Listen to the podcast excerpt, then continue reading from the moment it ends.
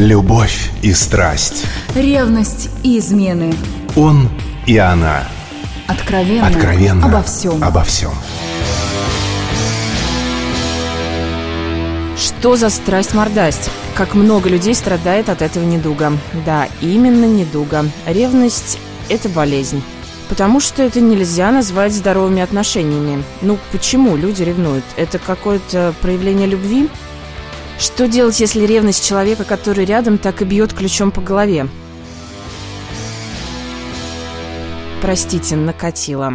Давайте просто поговорим о ревности. С вами Алена Погорева. Что вы думаете об этом? Я бы ответила так. Ревнуют, потому что вместо любви у человека больше развито чувство собственничества, желание контролировать другого, называйте как хотите. Но нет, это не проявление любви. Это скорее ее обратная сторона. И подтверждение этому небольшой диалог, который состоялся у меня на днях с моей коллегой Алиной.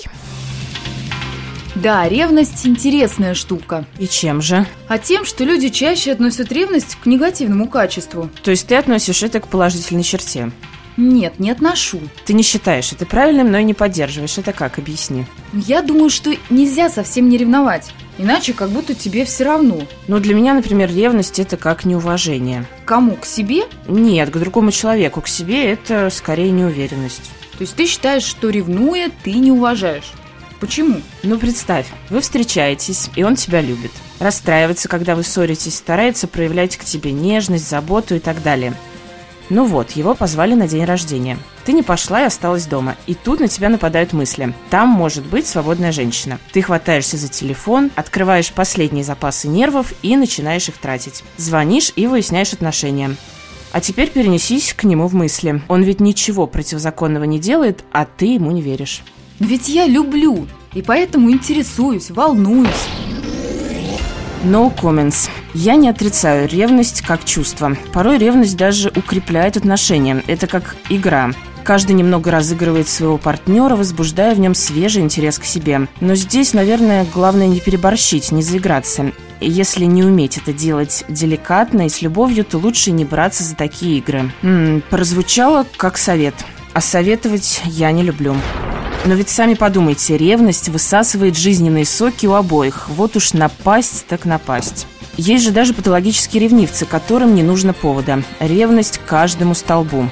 Но вот интересно, кого все-таки больше, ревнивцев мужчин или женщин? На этот вопрос, думаю, ответит только психолог. По крайней мере, непредвзято. Румья Калинина сегодня со мной в студии.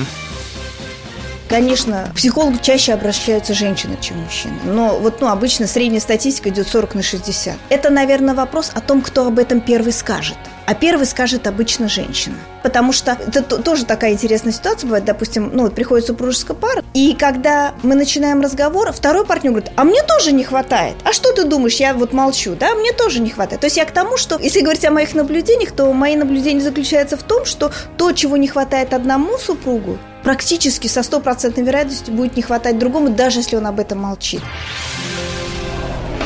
Вот-вот, а я же говорила, поэтому разговаривайте друг с другом, выясняйте проблемы, так сказать, на берегу. А вместо нервных выяснений отношений лучше приготовьте романтический ужин и посмотрите вместе кино. Это не такие уж и мелочи, если подумать.